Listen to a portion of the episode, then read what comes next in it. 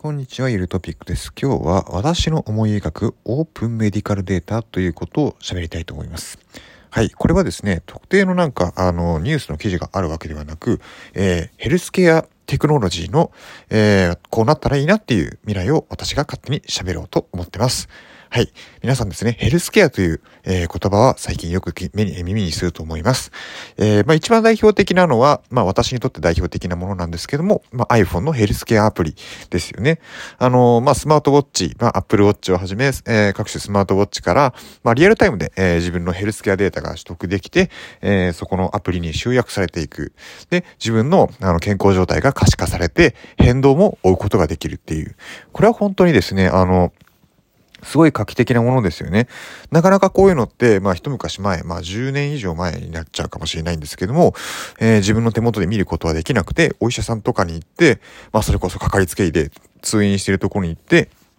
見なければいけないっていう、そういった、えー、ものだったはずが、いつの間にか、えー、そういう自分の手元で身近に扱うことができるようになってて、えー、すごいなっていうふうに思うところです。で、えここからですね、えどんな風な未来が来てほしいのかっていう、え私の勝手な思いですね、を喋りたいなと思いました。まあ、あの、なんでか、こういうことを語るかっていうと、まあ、私もですね、えっ、ー、と、まあ、今は違うんですけども、まあ、一時期はそういう臨床研究絡みの仕事をしていたこともあって、まあ、まあ、やっぱりその界隈には興味があるんですよね。と同時に、やっぱり臨床研究を支えるものって、こういうふうな、あの、IT サービスのテクノロジーだったりするんですよね。で、そういうふうなテクノロジー、こういうヘルスケアテックとか、あと今フェムテックとかっていうのもありますよね。そういうテクノロジー、あるいは、えっ、ー、と、まあソフトウェアサービス、SARS とかが発達すればするほど、そういったものっていう、そういったものっていうのはヘルスケアデータっていうものが、あの、なんだろうね、えっ、ー、と、柔軟に扱える、柔軟に扱えるようになるっていうか、なんだろう、扱いやすくなると思うんですよね。まあ、あの、共有しやすくなるっていうこともあると思うんですけど、もちろんですね、あの、まあ、メディカルデータっていうのはセンシティブなものなので、えっ、と、望まない相手から見られるようにするのも、えー、大事ですし、まあ、特にその、なんでしょうね。下手したらそれはその差別にもつながりかねないものなので、とても扱いには、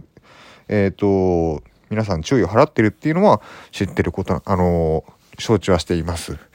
例えば、まあ、今でも、えっ、と、病院の中、の診療データっていうのは、まあ、現状、現状はその病院の中で留まっている。病院の中のネットワークで留まってて、まあ、外のインターネットには繋がってないっていう状態だと思うんですけども、うん、なんか、なんとかですね、その、まあ、もちろん匿名化をする必要はあると思うんですけども、あのそれでもやっぱり、あの一つのマイナンバーで結合して、え、それで、あのオープンに使えるようになったらいいなと思うんですよね。で、一方で、えっ、ー、と、まあ、個々のスマホのヘルスケアアプリ、まあ、Android でどういうアプリかあるかわからないんですけども、まあ、スマホで見るヘルスケアアプリというところから、やっぱり病院とか診療施設、えー、医療機関をまたいだ、えー、統合されたデータが、えー、そのヘルスケアアプリから、えっ、と、取得できると、すごい素晴らしい、えっ、と、素晴らしいなと思うんですよね。で、あと、まあ、そういうマイナンバーで、えっ、と、統合した、えー、統合した、して、そして蓄積された、まあ、メディカルオープンデータっていうふうにここで私は名前を定義しますけども、そういったデータが、えー、っと、一箇所で蓄積されれば、まあ、自分のヘルスケア、あの、ヘルスケアデータ、あの、まあ、自分のアプリの中に蓄積されたヘルスケアデータの変動から、あの、変動と、あと、えっ、と、その他大勢の、えっ、と、診療データを機械学習で、えー、学習させて、そして自分の、えー、っと、診療、ヘルスケアデータを読み込ませたときに、どういう風なリスクがあるかっていうものが、アプリの中でパッと出てくれるのは、出てくれたらいいなとは思うんですよね。まあもちろん、あの、診断っていうことになると、まあ薬、薬機法とか薬事法とか出てくると思うので、あの、一概には何でしょうね、そういう機能を作るのは難しいとは思うんですけども、まあでも手元でなんかこういうリスクがありますっていうふうに言ってくれたら、言ってくれるのは嬉しいですよね。あとは、病気、病気ですっていうふうに言うのは難しいとは思うんですけども、えー、っと、なんかこの値が普通の、でも病気ですって言わなくても、この値がそのオープンデータの中に、そのオープンになってる、えー、っと、なんでしょうね、えっ、ー、と、もしメディカルオープンデータっていうものがあったとしたら、そのメディカルオープンデータの中で、え、ちょっと異常な値を取ってますとか、え、この傾向を取る人に、取る人は将来こういう風になる、え、可能性が高いですっていうふうに、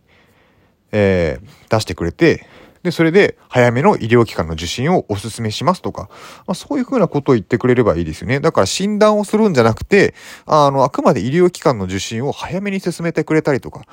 そういうふうななんか、パーソナルヘルスケアアプリみたいな感じですかね。あるいはパーソナル、まあ、ヘルスケアパートナーみたいな。自分のヘルスケアをなんかサポートしてくれる、そういう風なパートナー的な存在にそのヘルスケアアプリが進化していってくれると頼もしいなというふうに思うんですよね。アプリ自体が診断するっていうよりは、アプリ自体が診断を受診することを進めてくれる。そういう世の中になっていくときっといいのかなと思うんですよね。もちろんですね、アプリだけで、えっ、と、診断できることもあると思うんですよ。例えば検査値が、あの、ある異常な値を取ったら、これはこういうふうな病気だっていうふうに数字を見ればわかるものももしかしたらあるかと思いますし、うん。まあ、そのし、その診断するにあたっても、あの、えー、医師とかの介在が必要だというのであれば、まあ、あの、なんでしょうね。えー、っと、例えば、そうだ、そうそう、今喋ってて思ったのが、そう、例えばなんか、あの受診をする必要がありますっていうふうに言われて、受診をしますかってアプリで、はいって押したら、もう即座に近隣の病院にオンラインで繋がって、えっ、と、医師がそこで、えっ、と、直接対面で見てくれて、で、そう、ヘルスケアアプリで、あの、そうそうそう、ヘルスケアアプリで、その、なんか自分の診療データの変動を見てて、リスクがあったら即その場で診療したいですっていうふうに、えー、ポチッと押すと、それがそのまま、えー、医療機関につながって、それで、で、そう、スマホで、まあ普通に、あの、ビデオ通話できると思うんですけど、思うんですけど、そのビデオ通話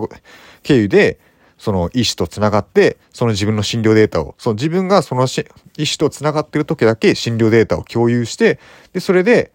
で、共有するとともに、まあ、医師も、そのなんでしょうね、メディカルオープンデータっ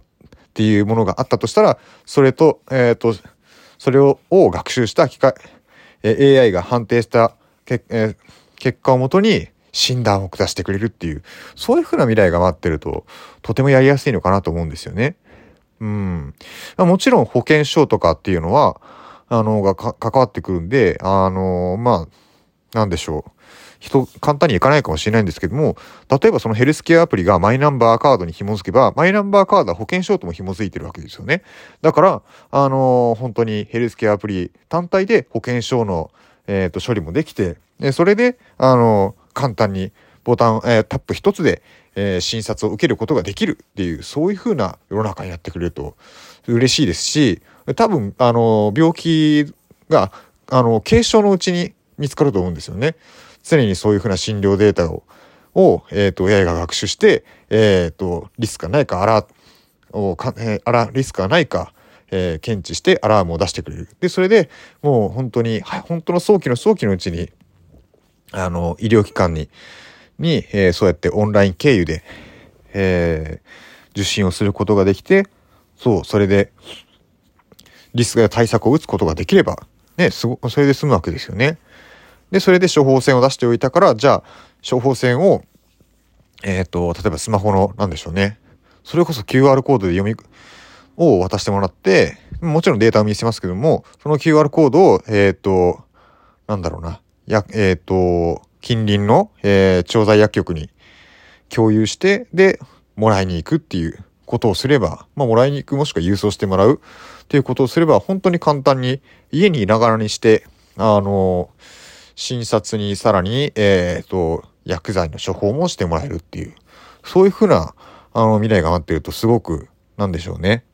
あの、自分の健康を保ちやすくなるっていうふうに思うんですよね。まあ、もちろんですね、そういうところにもしかしたら医療保険とかの、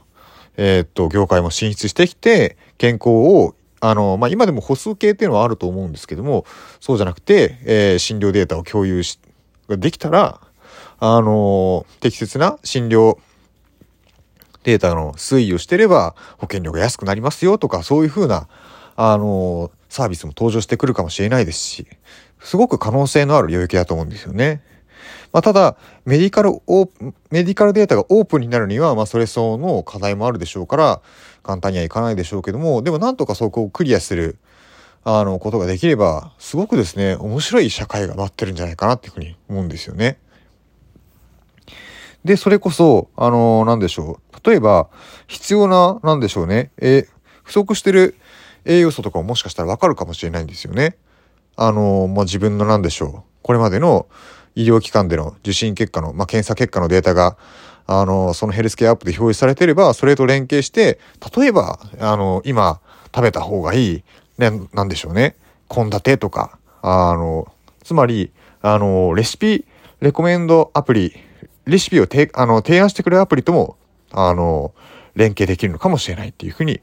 思いました。だから、すごく可能性持ってて、すごく連携しやすいものだと思うんですよね。